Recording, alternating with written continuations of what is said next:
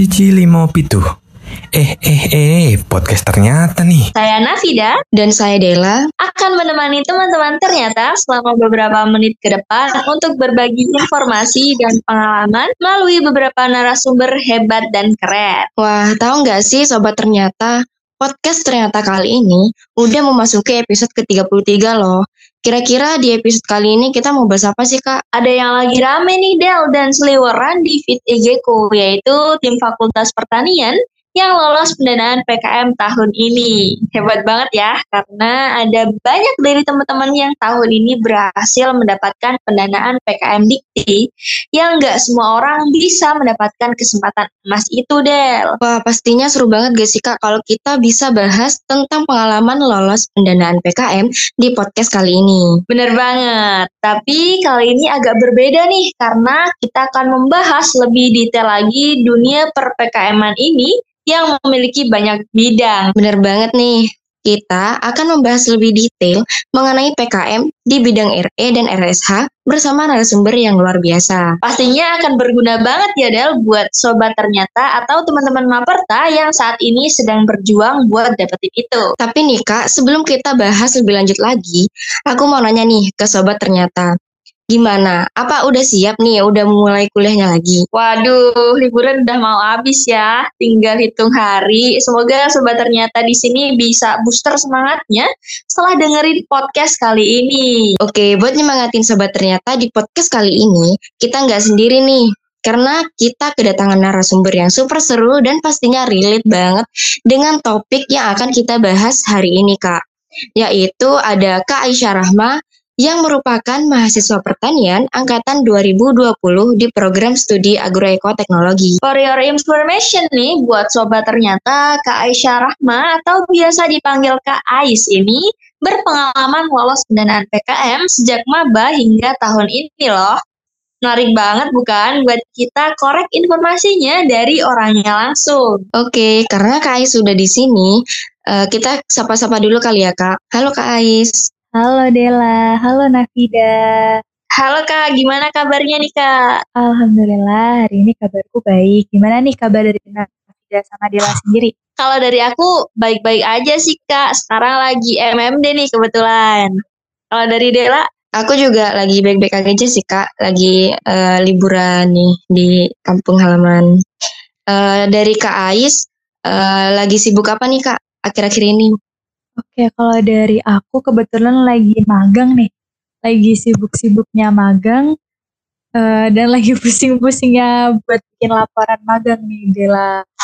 Enak banget ya Dela lagi liburan ya sekarang ya. Wah semangat ya Kak Ais buat ngerjain laporan magang dan pastinya sekarang lagi nyiapin PKM juga nggak sih Kak? Iya kebetulan tahun ini lagi ngerjain PKM juga disambi dengan magang. Kebetulan like, eh, PKM tahun ini alhamdulillah lolos di dua pendanaan nih Nafida. Kalau boleh tahu pendanaan apa sih Kak bidangnya untuk tahun ini? Untuk tahun ini alhamdulillah aku lolos di bidang PKM RE di dua tim nih Nafida. Wah semangat Kak Ais buat laporan magang dan PKM pada tahun ini. Tapi di sini aku pengen tahu lebih lanjut nih Kak untuk PKM RE sama RSH tuh lebih jelasnya seperti apa sih Kak? Oke, makasih pertanyaannya Nafida. Oke, mungkin sebelumnya aku mau nanya-nanya dulu nih ke Nafida sama Dela. Kalau Nafida sama Dela ini tertarik di bidang PKM apa ya kalau boleh tahu ya? Kalau dari aku sih dulu di RE sih, Kak, tertariknya. Wah, keren banget tuh PKM RE. Kalau Nafida gimana? Ah, kalau aku dari maba sampai tahun ini tuh RSH Kak, tapi eh, sayang sekali belum bisa dapat kesempatan buat lolos di pendanaan. Oke, nggak apa-apa. Kita pasti bisa berjuang lagi ya di tahun depan ya Nafida ya. Nah, jadi eh, PKM RSH sama RE, kalau RSH sendiri ini merupakan penelitian berbasis iptek, yaitu untuk mengungkap informasi baru di bidang sosial humaniora dan juga seni. Nah, untuk PKM RSH sendiri ini, eh, mahasiswanya ma- diharapkan itu dapat mengkritisi fenomena sosial humaniora yang ada di masyarakat melalui pendekatan keilmuan, menggunakan metode yang tepat dalam mencari informasi, menganalisis informasi menggunakan teori, dan juga memberikan jawaban atas permasalahan yang ada dari fenomena tersebut. Nah, untuk PKM RE sendiri ini merupakan penelitian berbasis iptek untuk mengungkap informasi baru di bidang eksakta. Nah, PKM RE sendiri merupakan jalur yang tepat untuk memahami dan juga mengaplikasikan ilmu pengetahuan dan teknologi sesuai dengan konsep riset yang benar nih. Oke, jadi di antara dua riset itu kalau RE lebih ke eksaknya, kalau RSH lebih ke uh, manusianya ya kak. Kalau dari pemahaman yang aku bisa ambil dari Kak Ais ini. Iya betul, Nafida. Oke. Okay. Nah mungkin dari teman-teman nih masih pada bingung ya Kak bedanya RSH sama RE. Mungkin dari Kak Ais uh, perbedaan antara RSH dan RE itu apa sih Kak? Oke, kalau untuk perbedaan dari RSH dan RE sendiri, ini biasanya kalau PKM RSH ya ini program penelitian itu untuk memecahkan masalah-masalah yang ada di bidang sosial humaniora. Nah, kalau PKM RE ini biasanya lebih fokus pada fenomena ilmiah yang ada. Biasanya PKM RE ini juga dikaitkan dengan uh, hukum-hukum fisika, kimia, dan juga biologi. Nah, untuk perbedaannya itu lebih ke objek penelitiannya ya. Jadi PKM RSA itu biasanya mengenai fenomena sosial dan perilaku manusia, sedangkan PKM ini mengenai fenomena ilmiah yang biasanya itu dikaitkan dengan hukum-hukum tadi, hukum fisika, kimia, dan juga biologi. Nah, karena RSH sama RE ini beda objeknya, jadi luarannya nanti pasti beda dong Kak. Mungkin dari Kak Ais sendiri, uh, luarannya itu apa aja sih Kak dari kedua PKM tersebut? Oke, kalau untuk luarannya sendiri, untuk PKM RSH dan RE ini kebetulan sama ya, yaitu ada laporan kemajuan, ada laporan akhir, ada artikel ilmiah, dan juga untuk tahun ini tuh ada tambahan, yaitu akun media sosial. Jadi tidak ada perbedaan ya dalam uh, dari PKM RSC dan RE sendiri gitu. Jadi uh, eh, PKM RE dan PKM RSH ini uh, hanya beda di objek penelitiannya aja dong kak? Atau mungkin uh, ada beda perbedaan yang lain gitu kak? Iya Dela, jadi untuk perbedaannya itu lebih ke objek penelitiannya tadi. Jadi di PKM RSH itu tentang fenomena sosial dan perilaku manusia, sedangkan kalau RE itu tentang fenomena ilmiah kayak gitu. Oke Kak Ais, uh, tadi kan udah dijelasin tentang apa sih uh, PKM RSA sama RE, terus suaranya apa aja, dan perbedaannya apa aja. Sekarang aku jadi lebih ngerti nih tentang PKM RE dan RSH. Lalu aku pengen tahu nih Kak, kegiatan seperti apa sih atau uh, penelitian yang bagaimana sih kalau di PKM RE dan RSH ini Kak? Oke, kalau untuk kegiatan ya atau jenis penelitian di PKM RE dan RSH, itu kalau PKM RE biasanya kebanyakan dilaksanakan di laboratorium gitu ya. Nah, contohnya itu uh, riset mengenai percobaan menggunakan bahan-bahan kimia, pengamatan terhadap perilaku hewan uji atau manusia secara langsung, dan juga pengamatan terhadap tanaman dan lain-lain. Nah, kalau PKM RSA itu biasanya lebih ke lapangan untuk pengambilan data melalui wawancara, survei, menggunakan kuesioner, dan lain-lain. Nah, contohnya dari PKM RSA sendiri ini, e, misalnya pengembangan metode pembelajaran, melihat dampak suatu fenomena, dan juga menganalisis perilaku sosial dan lain-lain, kayak gitu nih. Wah, kayaknya seru banget ya Kak Ais kalau kita bisa terjun langsung nih ke PKM RE sama PKM RSH. Kalau RE lebih ke laboratorium dan tentunya seru juga dan RSA lebih ke terjun ke masyarakatnya langsung. Jadi kita bisa berinteraksi langsung dengan masyarakat. Seperti itu ya, Kak? Betul banget nih, Nafida.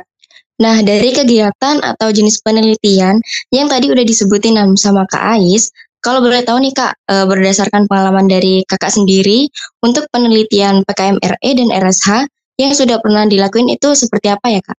Oke, berdasarkan pengalamanku ya, kebetulan tahun ini uh, aku lolos di PKM RE, yaitu membahas mengenai deteksi dini penyakit lanas yang disebabkan oleh Phytophthora nicotianae melalui ultrason yang dihasilkan oleh tanaman tembakau. Nah, jadi kami ini mau nyari tahu gimana sih suara tanaman ketika dia terserang penyakit. Nah, for your information nih teman-teman, tanaman itu sebenarnya bisa bersuara loh, tapi suaranya tidak bisa kita dengar karena frekuensi yang dimiliki oleh tanaman itu lebih besar daripada frekuensi yang ditangkap oleh pendengaran manusia. Nah, buat teman-teman uh, yang mau tahu nih lebih lanjut mengenai penelitianku yang sekarang atau PKMR ini, uh, boleh banget nih follow IG kami di @soundoftobacco. Kemudian kalau untuk pengalaman PKM RSA ini kebetulan udah tahun lalu ya, dan alhamdulillah uh, dua kali tim saya ini menjadi finalis di Timnas, yaitu di Timnas 34 dan Timnas 35. Nah, untuk PKM RSA ini menurut aku seru banget sih, karena uh, dari tim kami ini bisa berinteraksi langsung dengan masyarakat dan juga mendapatkan banyak banget informasi serta pengalaman baru yang tentunya seru banget. Nah, untuk PKM RSH yang pertama itu mengenai literasi digital pada petani terhadap digitalisasi pertanian di era pandemi COVID-19. Jadi di sini kami mencari informasi kepada petani-petani di Ngantang dan juga Kasebon mengenai literasi digital yang, yang sudah diterapkan di sana. Nah, karena ternyata ternyata nih masih banyak banget petani petani-petani yang masih belum melek teknologi dikarenakan uh, ada faktor usia, ekonomi dan lain-lain. Nah, kemudian untuk PKM yang kedua itu mengenai penerapan ekologi literasi dalam manajemen sampah makanan. Nah, for, for your information lagi nih, jumlah sampah makanan di Indonesia pada tahun 2019 itu mencapai 300 kg per orang per tahun, di mana penyumbang sampah makanan terbesar itu dari level rumah tangga sebanyak 47 persen. Nah, oleh karena itu, kemarin kami melakukan wawancara terhadap ibu-ibu rumah tangga mengenai uh, pola konsumsi yang diterapkan oleh rumah tangga tersebut. Karena perubahan pola konsumsi masyarakat itu juga menjadi faktor pendukung food waste di Indonesia. Nah, buat teman-teman juga yang masih kepo-kepo nih tentang literasi ekologi, sabi banget nih follow IG-nya di @ekologicaliterasi. Wah, seru banget sih Kak uh, pengalaman dari KAIS ini. Jadi uh, teman-teman sekalian dapat informasi tentang PKM RE dan PKM RSH. Dan informasinya ini baru banget loh buat teman-teman ternyata. Aku baru tahu loh Kak kalau tanaman tuh bisa bicara, tapi dari kita belum bisa untuk mendengar mereka. Jadi ini sangat menarik sih buat kalau dari aku ya Sound of Tobacco nih. Jangan lupa teman-teman buat follow IG-nya Sound of Tobacco di Instagram. Dan ternyata buat PKM RS hanya KAIS ini juga nggak kalah seru ya. Ternyata sampah makanan yang dihasilkan oleh penduduk Indonesia tuh sangat tinggi ya kak tapi bisa dimanfaatkan juga. Buat teman-teman yang kepo nih tentang food waste management bisa follow IG Ecological Literacy dari Kak Ais. Ngomong-ngomong tentang ide-ide hebat tadi, Son of the Bako dan Ecological Literacy nih Kak, apakah terdapat kesulitan ataupun hal yang perlu diperhatikan dengan cermat dalam proses pembuatan atau pelaksanaan dari PKM bidang RE dan RSA ini supaya dapat lolos pendanaan ataupun sampai maju ke PIMNAS, Kak? Mungkin dari KAIS bisa sharing-sharing biar sobat ternyata bisa dapat informasinya lebih lanjut dan bisa mempersiapkan buat tahun depan. Oke, Nafida. Jadi untuk hal-hal yang mungkin perlu disiapkan uh, untuk pelaksanaan PKM uh, eh, supaya dapat lolos pendanaan di tahun depan bahkan sampai timnas itu mungkin yang pertama uh, dapat memperhatikan ini ya buku panduan ya kan pastinya uh, kalau PKM itu kan ada buku panduannya nah itu bisa diperhatikan banget nih buku panduannya tuh kayak gitu terutama di bidang yang kalian pilih misalnya dari PKM atau RSH nah itu diperhatikan buku panduan di PKMR seperti apa, buku panduan di PKMR seperti apa. Dan yang kedua itu juga format. Format itu penting banget. Jadi bisa disesuaikan disesuaikan dengan uh, buku panduan yang sudah disediakan oleh uh, Dikti. Nah, jadi bisa mungkin tuh disesuaikan dengan buku panduan yang ada. Nah, kemudian pemilihan tim nih. Menurut aku ini perlu diperhatikan banget ya, karena kalau kita punya tim yang support dan sejalan dengan kita, itu akan lebih mudah dan enjoy nih untuk menjalaninya. Nah, kemudian yang ketiga itu doa.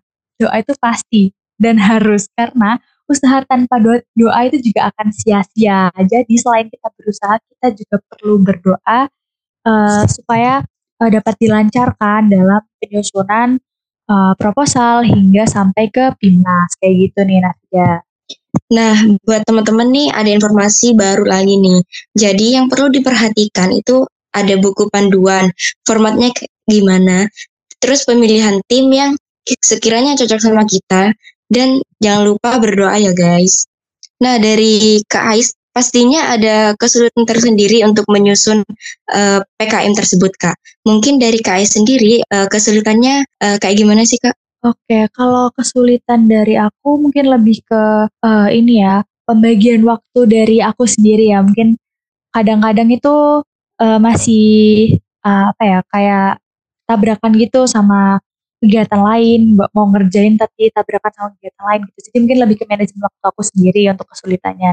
Dan juga mungkin uh, beberapa beberapa apa ya referensi itu kadang-kadang sulit untuk dicari kayak gitu. Jadi ya itu sih mungkin kesulitannya lebih ke manajemen waktu dan juga uh, referensi yang beberapa itu sulit dicari kayak gitu Dela.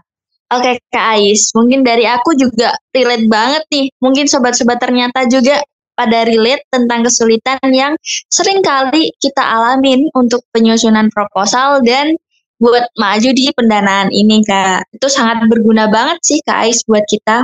Untuk penutupannya, Kak Ais bisa memberikan closing statement untuk teman-teman yang sedang memperjuangkan PKM, baik yang sedang melaksanakan maupun mempersiapkan untuk tahun berikutnya Kak.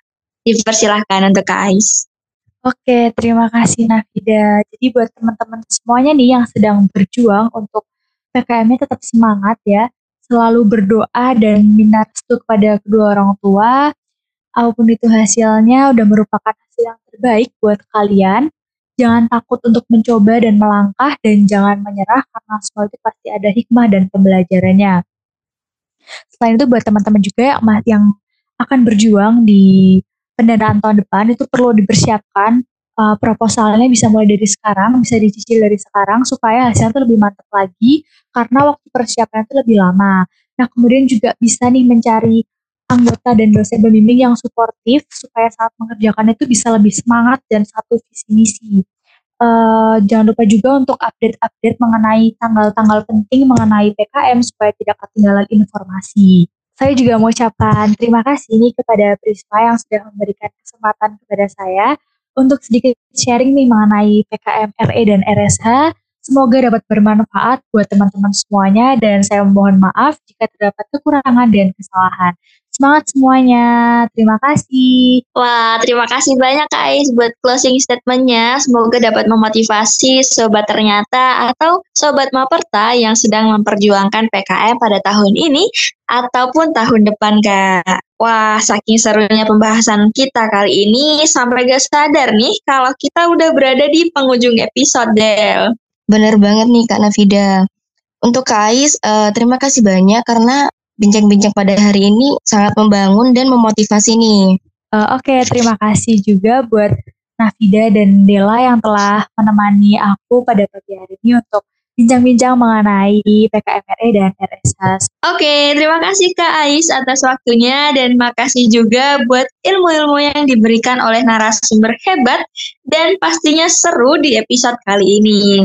Nah, buat teman-teman semua, Jangan lupa tungguin episode-episode selanjutnya yang pastinya agak kalah seru dan nambah wawasan kalian yang dengerin podcast ternyata. Sampai ketemu di episode selanjutnya di podcast ternyata. Sampai jumpa.